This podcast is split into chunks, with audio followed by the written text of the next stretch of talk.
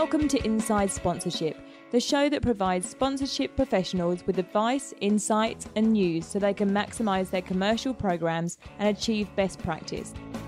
It's scary to think that in only a few months, 2023 rolls around. But for many, we already have an eye on 2023 and we're deep in planning for another successful year in sponsorship. But what should you be considering in keeping top of mind when planning? One could argue that there's a lot of noise within sport and entertainment sponsorship. It just gets busier and busier, and there seems to be more and more platforms, whether they be social media platforms or OTT services or apps that just further fragment engagement opportunities and audiences. How do you navigate the noise and help ensure sponsorship success? What role does cultural relevance play in sponsorship planning and execution? Should you even be focusing on relevance, or is going all in on maximum reach your best play? How do you make best use of your budget? How flexible and responsive do you need to be to make use of opportunities that pop up despite a plan already being in place next year? What about purpose? They're all big and important questions that will be discussed in this episode. And to help us do that, we welcome back Dan Collier Hill. Hi, I'm Daniel Oyston, host of Inside Sponsorship, and you're listening to episode 113, brought to you by Kore Software. It's great to have you join us for another show as we close in quickly on the end of the year. I hope you're all well and kicking lots of goals, whatever your role is and wherever you are in the sponsorship world. Now, this is where I would normally give some shout outs, but I haven't received any in the last month or so. I'd love to get a little note from you just to say hi and let me know what you're up to. Just connect with me on LinkedIn, it would be totally awesome to hear from you. Now, as I mentioned, we welcome back Dan Collier Hill to help us answer some of those important questions that we need to consider as we plan for 2023. Regular listeners will remember Dan as a semi regular guest on the show when he was employed at Sponserve and then later Kore when he used to join us to discuss his latest blog. And they were always great chats and lots of awesome insights. Dan has 10 years' experience across sport and technology, including roles across Fitness Australia, the Canterbury Bankstown Bulldogs in the National Rugby League, the Melbourne Boomers in the Women's National Basketball League, Prism Sport and Entertainment, and of course, Sponserve and Kore. Now, these days, Dan is head of strategy, creative systems at Mediacom Australia, the global media agency. At Mediacom, Dan's role is to help Mediacom clients tap into the world of sport and entertainment. Now, Dan is a self confessed sponsorship tragic, and as such, he often leads an effectiveness agenda with clients and right throughout the industry, to be fair, to help drive strategic growth. And during his time at Mediacom, he's been lucky enough to work on the likes of KFC, Uber, eBay, and BP. Here's Dan to help us answer some of those important questions we need to consider as we plan for 2023. Dan, welcome to the show. Now, as a former Kore employee and a semi regular guest on the show in the past, we used to talk about your blogs. You used to come on and talk to us about what you what you'd written that month, and it was always a great chat. So you actually know that we always start with an icebreaker or two. You're not going to get out of it. So, just to get you started, help the listeners become reacquainted with you a little bit better, your first icebreaker question is What was your first ever job? Damn, I didn't think I was going to have to answer this one. But surprisingly, my first ever job was a baseball umpire. Uh, I was an absolute fanatic um, playing as a as a youngster, and unfortunately, didn't actually make it uh, as I got older. So I think, from memory, I used to get paid about five dollars Aussie a game, and I would do about three games on a Saturday afternoon. And if I was lucky, the canteen would give me a can of Coke as well. So it's uh yeah, can't say it's turned into much, but I think following that I ended up in the, the supermarket and groceries like every other teenager growing up in Australia. Well, it's funny you say that because I tell people my first job was cleaning a bakery that is down the road after school for an hour and a half every single day. But it reminds me that my first job was actually refereeing football, soccer in Australia. Uh, and I used to do the same thing, go and ref a couple of uh, games on the weekend, then ride my bike home. And I was actually just telling my son about it the other day because he started refereeing. So we don't have enough officials in a lot of sports. So it's always a good first job for kids.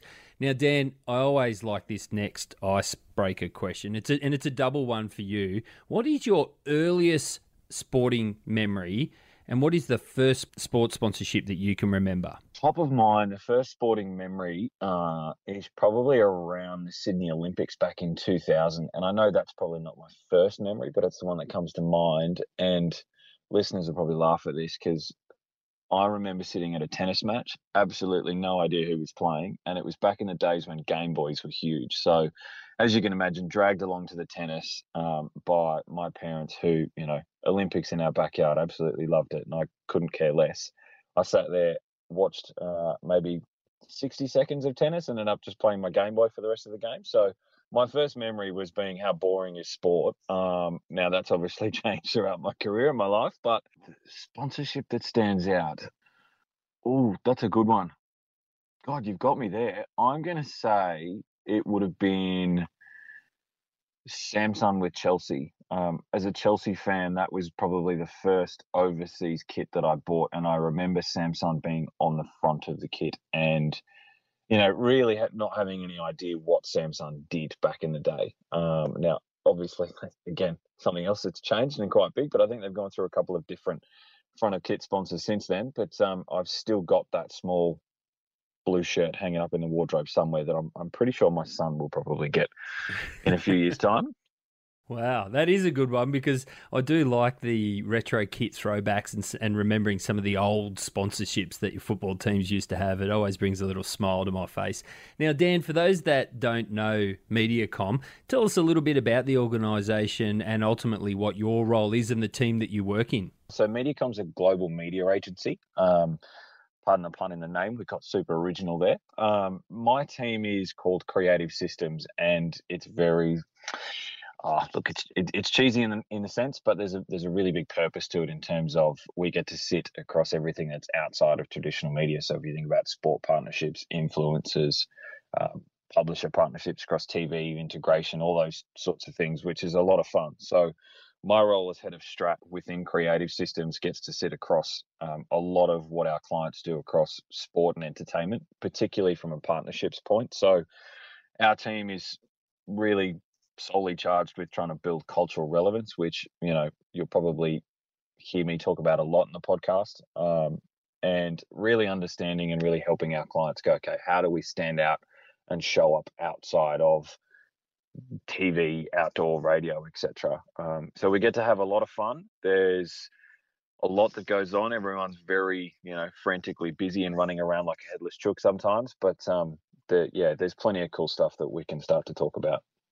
Well, a lot of fun, very busy. You got a sounds like quite a large scope because in the past traditional media would have been the dominating force and now there's so many elements to engaging with audiences. So are, are, you able to share any projects that you're working on at the moment to to really underline the type of work that you do and the type of clients that you work with? Conveniently we're, we're going through 2023 planning for a lot of clients at the moment and there is this light bulb moment that you know maybe partnerships do actually help drive deeper connection, which you know, again, everyone on the podcast is probably saying yes or nodding their heads to. But um, uh, an example, you know, Uber would be one. So you know, at the moment, the uh, the on-demand delivery category is growing exponentially at the moment. Um, Amazon, DoorDash, Menulog, um, Just Eats. You know, there, there's heaps of them.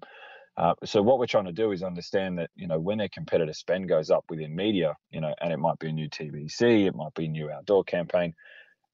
Uber's share of voice goes down dramatically, and it's kind of dictated by everyone's spend. So what we want to try and do is look beyond the the share of voice point and say, okay, who can we partner with that's going to give us a little bit more of a deeper, more meaningful connection with whoever our audience is going into next year. Um, the the theme of that is probably what we're doing for about five or six clients at the moment with their partnership strategy for next year. So, you know, the likes of KFC, BP, Vodafone, etc. Uh, there's quite a few of them that are all really starting to get punchy on how they want to use partnerships or sponsorship in terms of how do we reach and engage our audience. Um, and it's fascinating because, as we know, sponsorship deals have got you know three year terms, four years, wh- whatever the the length is.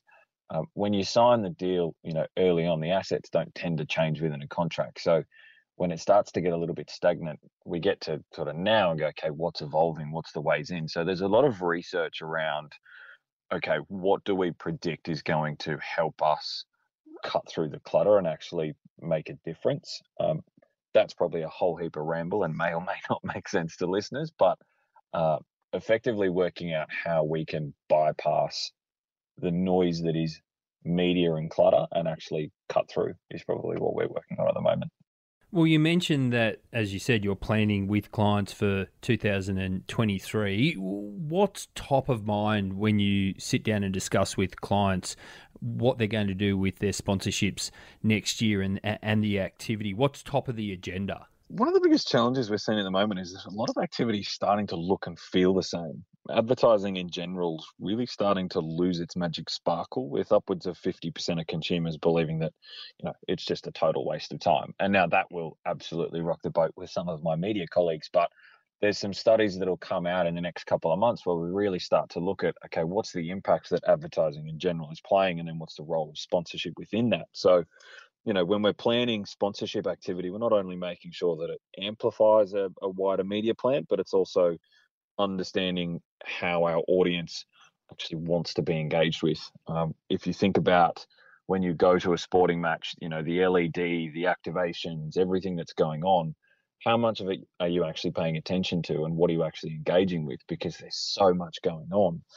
I think over the past decade, the growth contribution of media has doubled while the same for of creative has declined by a third, which is really giving us this brand relevance problem. So um, if I can translate that probably in English, um, it just means far too often we're seeing the same type of creative being used across so many different formats or even just being repurposed. If you think about all of the sponsorship that you've seen within your favorite team or within whoever you work with, you know, it's it's not necessarily about making sure that we're channel agnostic, but making sure that you know content and whatever it is that we're trying to do from a branding point actually shows up in the right way on the right platform. Um, I think we just have so much copy and paste in our industry. You kind of see one really cool activation and then it it sort of pops up in a different format, you know, three or four different times across, you know, different markets. So I think, you know, what's top of mind at the moment is really trying to understand how we can be different and not do the whole copy and paste job. How does that actually manifest itself, though, at a granular level? Where does the focus need to be? Is there a little bit of a, a, a theme that you take to the table, or, or, maybe a catchphrase that you try and build conversations around with clients? This is going to sound as cheesy as all hell, but there's probably that rise of the attention deficit. Um, there's plenty of white papers and opinion pieces going around on this at the moment, but you know, and, and almost by some measure, that that attention recession is already here. Um, I think we've had a lot of research that has talked about how our attention is, or our attention span, I should say, is just decreasing year on year. So I think the, the growth and sheer volume of media activity has meant that people are almost overloaded with messages that, like, quite simply aren't cutting through unless they're relevant to them. The volume of clutter in and around sport, streaming, news, and sort of broader cultural territories is growing dramatically. And I think by nature of sort of capitalizing on where the eyeballs are and sort of changing habits around how we view things. But I think the the question or the focus that we probably need to think about is how effective are we within each of these territories. So you know whether it's sport, music, entertainment, you know, comedy. You know, there's a whole range of different ways that, or different spaces that we can activate across with sponsorship. But um, I think, you know, to answer your question, where's the focus? We we really try and say, you know, are the are the people who are involved in this actually paying attention to us, or do they just walk past our brand and not actually engage with us? Well, one of the things that plays into that, as you just mentioned, is the noise. I mean, as a marketer myself, I should probably know this off the top of my head, but there's that insane number that people talk about uh, in terms of the amount of marketing messages that you're exposed to each day. And so we can get very, very good at filtering it out, ignoring it, as you said, walking past it. It's pretty easy to create an argument that there is a lot of noise, and particularly it's growing within sport and entertainment, and particularly on the sponsorship front. I mean, it just gets busier and busier. And, and, and even it just seems to be more and more platforms whether they be social media platforms with the rise of tiktok. You know a couple of years ago we thought tiktok might not even make it. Now it starts to become a, a dominant platform with certain demographics or even it's just a new ott platform that just further fragments viewing What's your personal view? Do you think the, the clutter is as big of a problem as it's starting to look like? Yeah, I do. And and I think everyone would have this sort of in the back of their mind as well that, you know, we see the, the clutter statistics and I think out here in APAC it's about a 7% year on year increase in the amount of brands that are within sort of sport and end. Um, so when you think about that sort of holistically, it's a you know there, there's a lot of incremental growth there in the number of messages that people are trying to get through. And you know reality is we're all trying to talk to the same people. Um, you know I, I, think every brief that we've talked to has you know gen z or gen alpha or you know it, it's a younger generation um, on how we keep them engaged with our brand or product or whatever it is that we're trying to offer. So yeah look we're, we're starting to look into the effectiveness of, of creative that, that goes within sponsorship, sort of that gets used across different types of assets or benefits or, you know, however we want to refer to them. So yeah, I think to, to answer your question, I would ask another one, which is, you know, probably super annoying anyway, but I would ask him that can you recall all of the brands that were on the LED rotation or surrounding the field or court the last time you went to a sports match? I think we've fallen into the trap with signage, you know, particularly within sports sponsorship, that it only includes brand logos with the occasional cheesy slogan or call to action. I think something that you'll see more of in the coming months, particularly from us, is opinions and, and validated research into what we're like, what we want to call the creative economy. This being the new, more tactical way of of understanding how to actually talk to consumers and move them through that customer journey more effectively. You know, when when I what I mean by that is, you know, how do we look at awareness to consideration to purchase intent to actual sales? And then you know it doesn't stop there. We actually want to move into sort of that brand advocacy sort of word of mouth exposure talkability.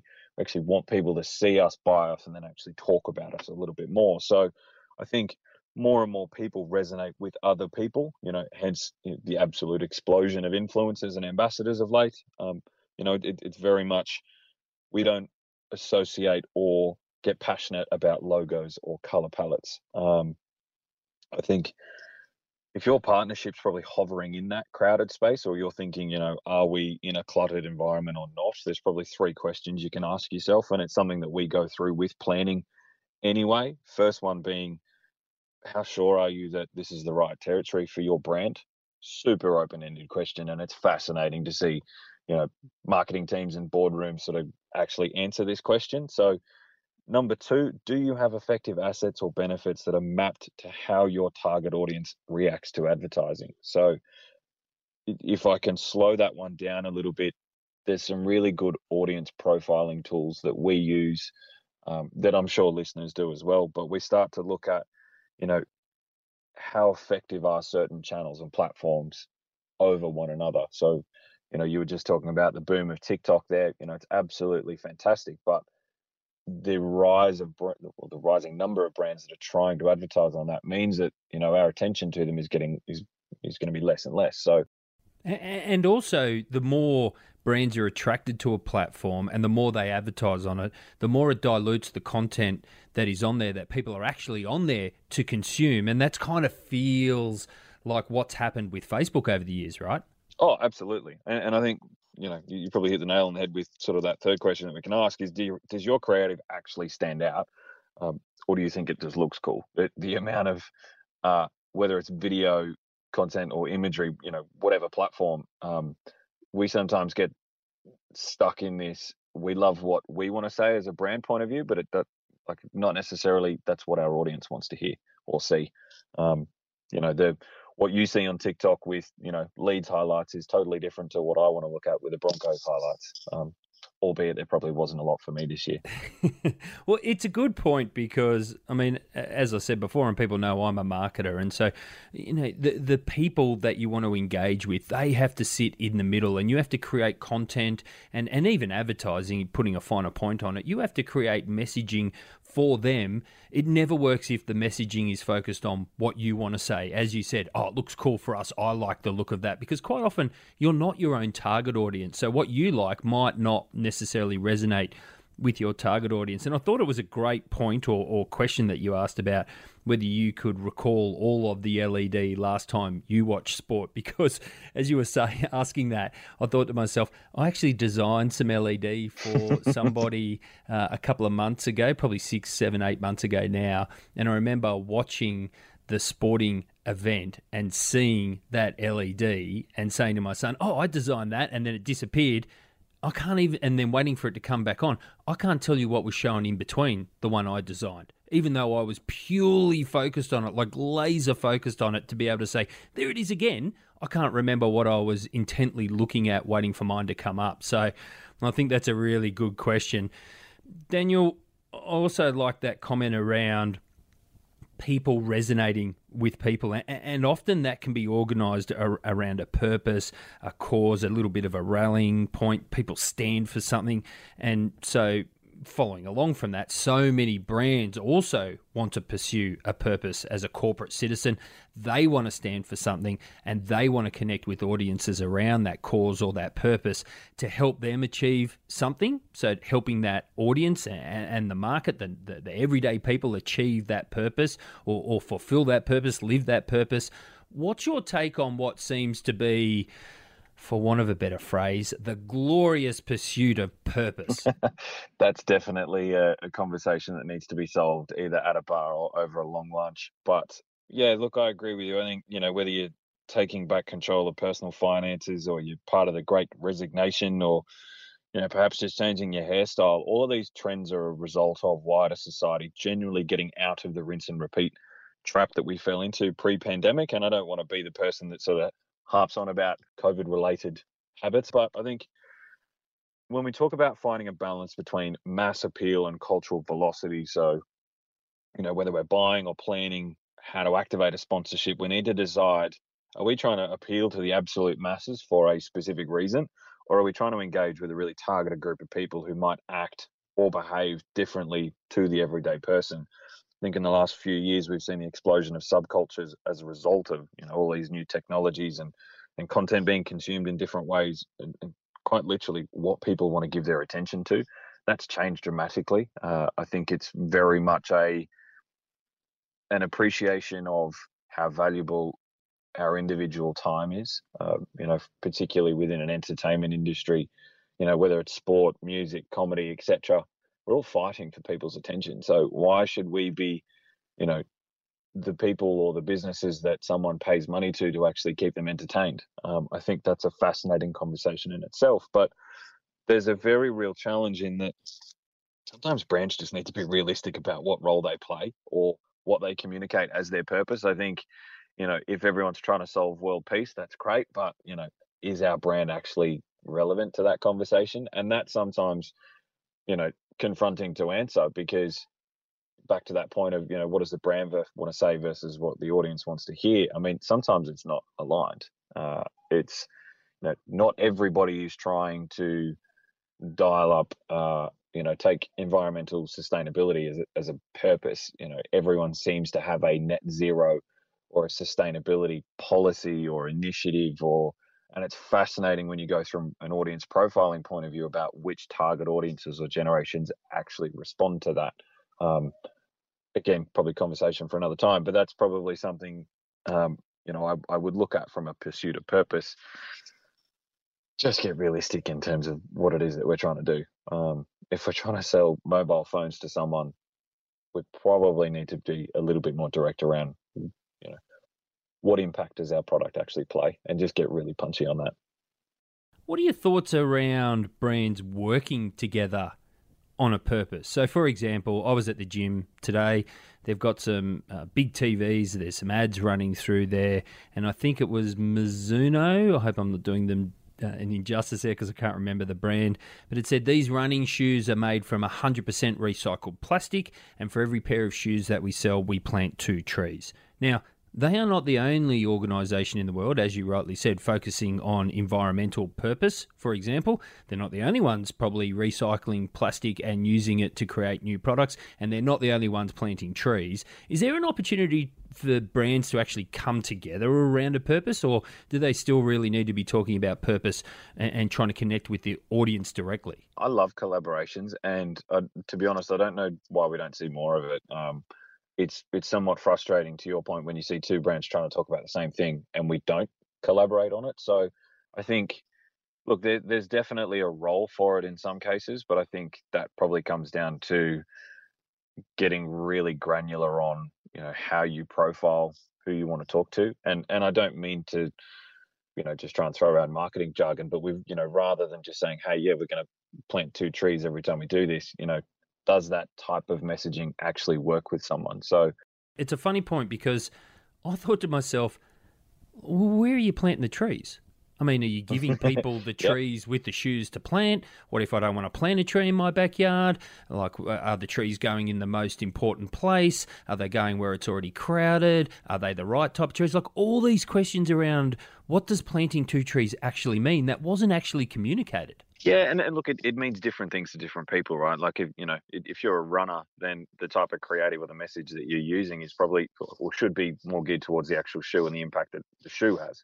Um, you know, the, if you're talking about um, the shoe being made from recycled plastic or whatever, polyester, whatever, whatever it is, if you're then communicating that, well, instead of planting the trees, it might be, well, hey, this is the impact that your shoe has on the environment when you don't use it anymore. Um, then you start to get a little bit more relevant to, you know, what the actual use of the product is, as opposed to planting more trees.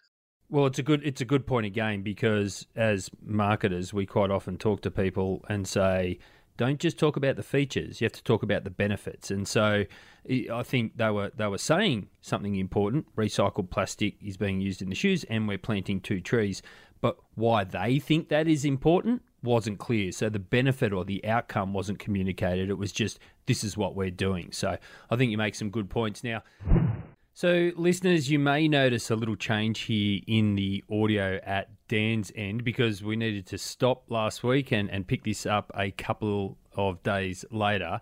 But, Dan, picking it back up, I went back and had a listen to your last answer, and I kind of get the feeling that it may ruffle some feathers. So, that will be fun. I'll, uh, I'll forward all hate mail straight to you. But now, talk to me about one of the most important parts of sponsorship, and that is budgets, because they're both empowering in terms of giving us money to actually activate a sponsorship, but also restrictive because we don't have unlimited budget, obviously. What's happening on the budget front at the moment, and what can listeners take into their own planning for next year? What a fun conversation to pick this back up on budgets. It's like literally the worst thing that we all talk about. But Oh, look, I, how many times have you seen a partnership opportunity um, that gets tossed up in a in a meeting room or just in a session or, or even casually? Um, and it's a great one, but it gets shut down with the oh, we don't have budget, which has to be the most frustrating answer to to any idea. And you know, it, I think that's usually coupled with oh, let's look at it next year because our media activity is already locked in or we're already committed to something. Um, I think the challenge with setting out annual plans is we do this sort of six to 12 months in advance. We're totally unaware of any cultural trend that could come to life later in the year that might actually help us address a genuine business challenge. Um, you know, case in point, think about TikTok. Um, that's literally flipped our world inside out. So I think you know, in principle, reacting to something live can be far more effective than trying to force perception or behavioral change. And I think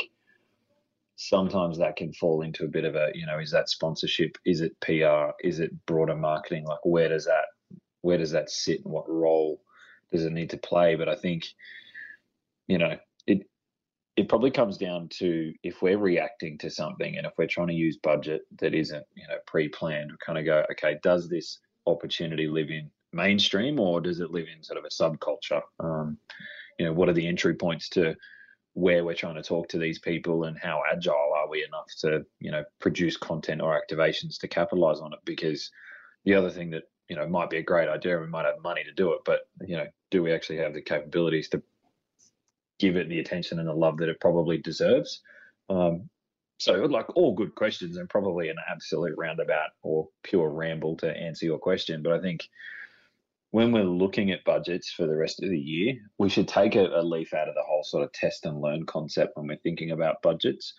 That reactive mentality allows us to jump onto a trend or an idea to actually drive relevance at a specific point in time. So, I guess the, the challenge for sponsorship is how we react um, requires publishers, platforms, rights holders um, to be able to sell the opportunity effectively. Because, you know, like we were talking about before, where you know everything sort of tends to look and feel the same. It's because the assets that are being sold are all exactly the same. You know, if you removed the team colours and the logos and just called them property A, B, and C, um, you know, we'd probably struggle to to delineate between the, the difference. So I think not getting locked into standard assets or packages is really important for you know being able to have reactive budgets. Um, and then how we activate within them probably needs to be reflective of the trend itself um, and how the or our target audience reacts to it. So, you know, we, we sometimes fall into the trap of, well, we're going to talk to, you know, Gen Z as an example, and, and this is what we want them to do at a particular point in time. Um, they might not react that way. So I think, you know, a, a, probably another conversation we go back to is that whole sort of is it what we're trying to say or is it what um, our audience is trying to say or, or, respond to. So again, probably more ramble from me. So the trends we react to is probably going to dictate what we act around, activate around, and how much budget we spend on. Um, sometimes it's mass market appeal. Other times it's trying to find out, you know, where that next share of growth is going to come well, from. Well, Dan, even if we don't have reactive budget and we're all busy, so I appreciate we don't have a lot of free time. But do you think there's any value in still workshopping some of those ideas and or opportunities as they present themselves rather than simply just saying, let's park it till next year?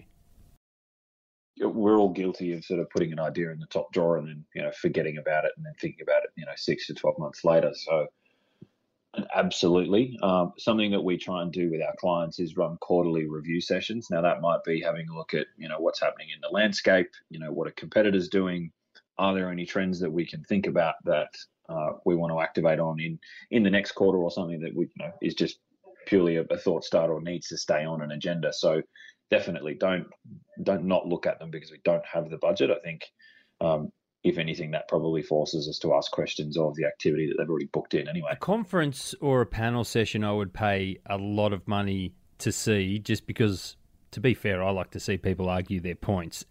but it is something that we get asked about a lot on the show and when we're out and about and talking to people in our network. And it might seem like a, a, a bit of a simple one, but it, it is really one that just won't go away. And for me personally, I kind of think that that's because audiences change both in terms of how and where they engage and what they demand from content producers and rights holders and brands. But what is the role of sponsorship? Is it to drive awareness or sales outcomes? And I think that's still an important question, even though it's basic, because as we're planning for next year, we really do need to understand our why. Why are we doing this? Are we trying to drive awareness or sales outcomes? Is there an easy answer here? I don't think there's an easy answer, but I think all of every listener would probably be the same as you and pay for a, a panel session um, on this. So if there's any um, conference exhibitors or, or um, event organizers, there's definitely a topic for you. Um, I think, look, if you put traditional media and sponsorship professionals in the same room and get them to debate the whole reach versus relevance argument, we're going to get more fireworks in Sydney on New Year's Eve. Our industry is absolutely obsessed with driving reach over relevance, and it's you know it it's what kills most sponsorship ideas before they can even get off the ground. Um, but is that down to bad ideas, or is it probably more that inability to sell in relevance um, or that sort of relevance story when we're pitching it internally? Um, I would probably say it's the latter.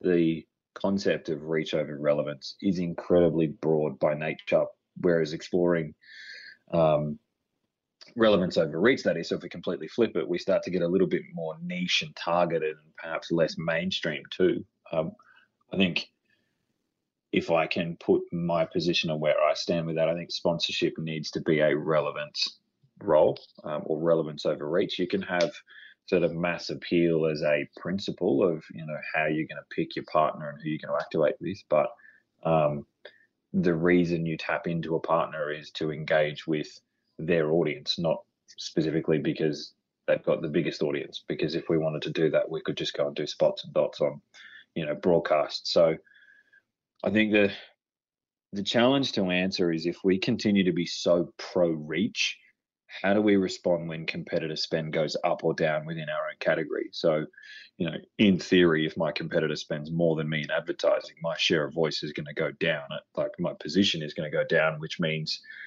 you know, there's this big ripple effect in terms of when we use survey data around, you know, recall and awareness and association and all that kind of stuff. So when we fall into let's just prioritize reach, you know, we're then subject to a lot that we need to deal with. Whereas relevance, we kind of go, okay, we we know who we're trying to talk to, and we know why. Well, you're dealing so, with market forces that you have to be reactive to rather than staying true to your purpose, right? Yeah, absolutely. If I can play devil's advocate against myself, um, you know, if we prioritize relevance, do we actually miss out on evolving audience profiles that weren't initially considered? You know, there's there's a lot of briefs and a lot of activity going around at the moment with a Gen Z target, purely because that's the next generation of, you know, that's who we think our customers are. And it's a flaw in how we think. We need to actually get a bit deeper in, well, why do we need to talk to the younger generation? Is it because our customer base is quite literally dying off, or is it, you know, new behaviors for different generations? I think when we measure the effectiveness of sponsorship around that, um, you know, we, we tend to play an amazing role at driving upper funnel outcomes like awareness and consideration, um, you know, possibly purchase intent as well. But I think, you know, publisher, media partnerships, um, you know, when you start to get into more real integration, and I know that's a buzzword at the moment, that's when we tend to drive a lot of the lower funnel outcomes. So, you know, I, I hate to be cheesy here, but when we start talking about reach versus relevance, it comes down to the, you know, what's the business objective? Um, the easy way to look at that is have some grounding principles. So again, if it is mass reach, is it if it is cut through the clutter, if it is, you know, sometimes it's like effort versus reward. Um, the more appeal and the bigger volume that we're going to get often comes with a, um, a, fairly hefty resource bill at the end of it. So I think it, it probably you know it comes down to what are we trying to do? We're trying to drive lower funnel or upper funnel is, is going to be the answer. Well, it does sound as though you're passionate about relevance, and it's an interesting topic, and I think you make some some good points. So I'm curious about why you kind of, for want of a better phrase, side with relevance as being so important. I am, and if it hasn't already sort of shone through already, um, yeah, absolutely sort of pro cultural relevance. Both mine and my team's role is solely dedicated to helping our clients drive cultural relevance versus their competitors. And when we say cultural relevance, that's a how do I make you pick our brand versus someone else? When you walk down the aisle of a supermarket or, um, you know, it could be a clothing store, what makes my product stand out over another one? And that's not just you know the price, the colors, the position it is on the shelf. It's there's got to be everything that comes with that from a brand building point of view. So that's where we tend to play, and there are so many cool stories that we can start to tell. Um, we've got a lot of mass market brands like KFC, Uber, BP, Vodafone, etc., who all play in categories that are I would say arguably interchangeable with their competitors at the click of a button. If you think about if you're sitting on the couch um, of an evening, are you going to get DoorDash versus Uber Eats? I mean, it's kind of you could switch between the two. They're both going to give you the same product. So um, maybe a different story with KFC and Macca's if you're a Zinger or a Big Mac fan. Um, but I think our job is to help understand how we can be more relevant to you versus competitors so that we get you to choose our brand or product at that point in time.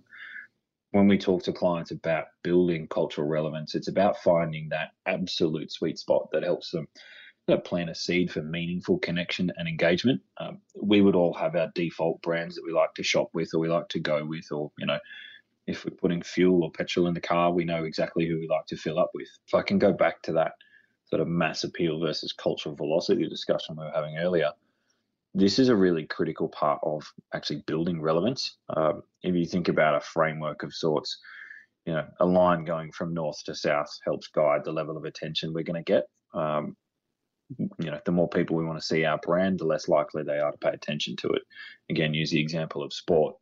How many logos do we see within a sporting game? Um, you know, with clutter rising year on year.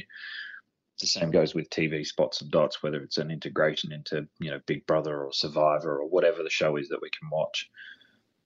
But then on that framework, if you think east to west on that framework piece, you know that's how fast we react to these trends and how we activate with them. So the faster we react, the less people we're likely to reach because it's so niche and because it's so quick. Um, but they're also going to pave the way to more engagement with whatever we're doing. So, classic example for that would be like a TikTok challenge. You know, it's kind of here and then gone before we know it, unless it goes viral. So, I think why are we passionate about this? Probably because it's where we see the most results for clients. Um, there are a lot of amazing outcomes that we can attribute both sort of business growth and brand growth when we focus on relevance rather than just reach. Um, now, I'm not saying that's one over another. It's it, it's definitely an and conversation, but I mean, in the confines of the four walls that I'm in at the moment in the building, it's definitely listening relevance. to you. I can't get this question out of my head. You're there talking about relevance. You talk about being culturally relevant overall.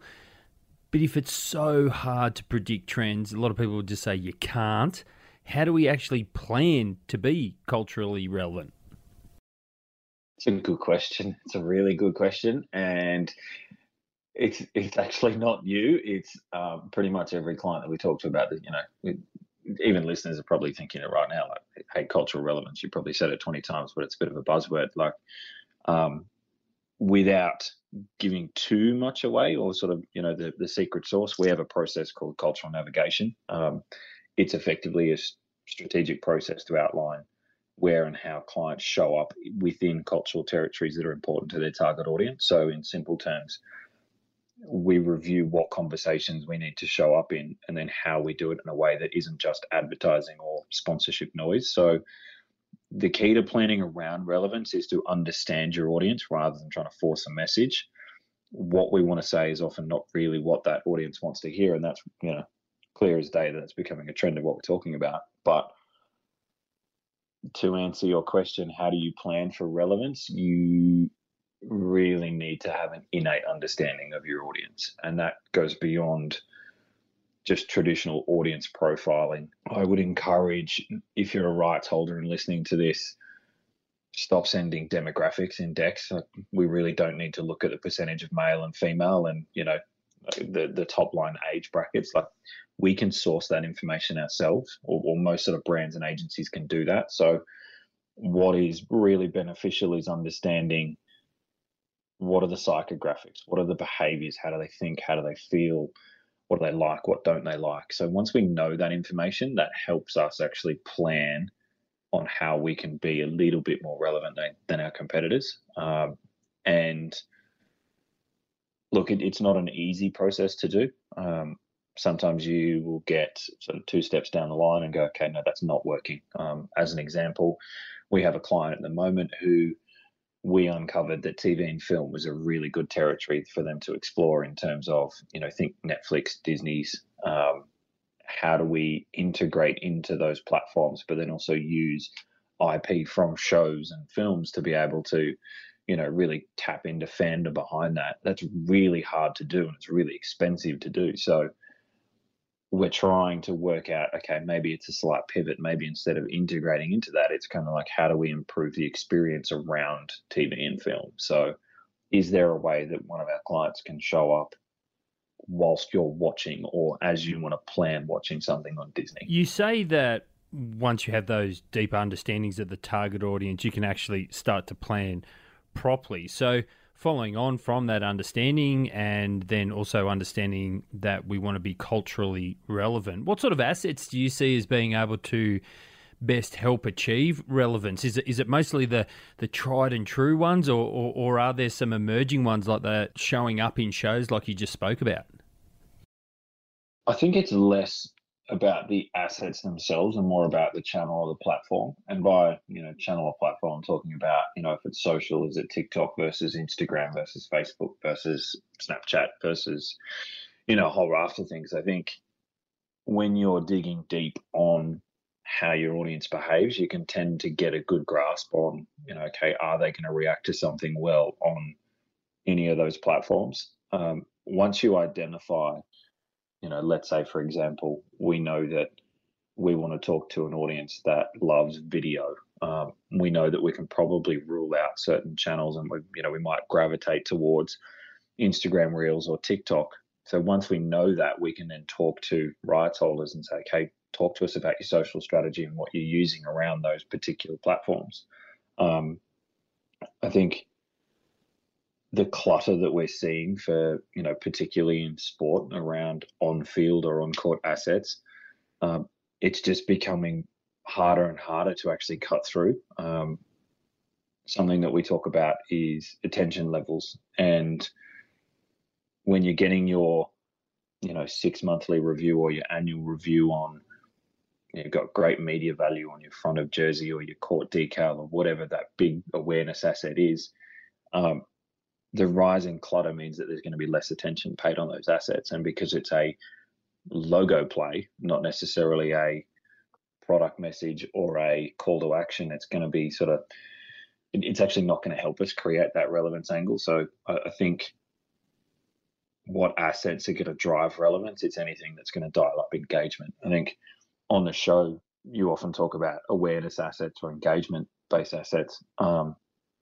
I would challenge listeners to think about the last time they saw a logo and felt like it was relevant to them. Um, you know, it, it's we, we, don't we don't look at logos, color palettes, um, you know, styles, etc. It's what they what they do and how they make us feel is what's driving that relevance. So I think in a roundabout way what assets are going to drive relevance, anything that's going to let you engage one to one with fans, customers, however we want to Dan, them. I think you make some good points there because eh, I'm sure lots of people are listening and nodding their head or smiling or laughing because we've been talking about logo slapping for a very, very long time, but we still just see it happen almost as if it's a little bit of a vanity play and people feel like they can't not do it. So, moving on and starting to wrap this up, Dan, as I mentioned in the intro, you've worked on the rights holder side at a few organisations, and of course, you worked for Sponserve and then Kore for a few years. What is something that you've learned and come to appreciate differently after moving from the rights holder side? I would say probably two things. Um, one is I think uh, previously I underestimated the role of emotion when it comes to planning out sponsorships um, and, and whatever activity we do, whether it's across sport, music, entertainment, comedy, etc.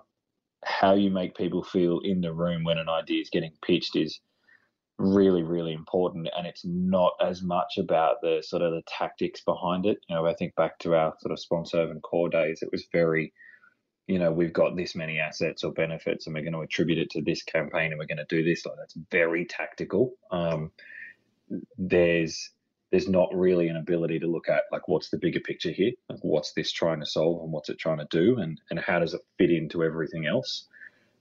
The um the other thing that has made me laugh like a lot of times is just how long things take to get done.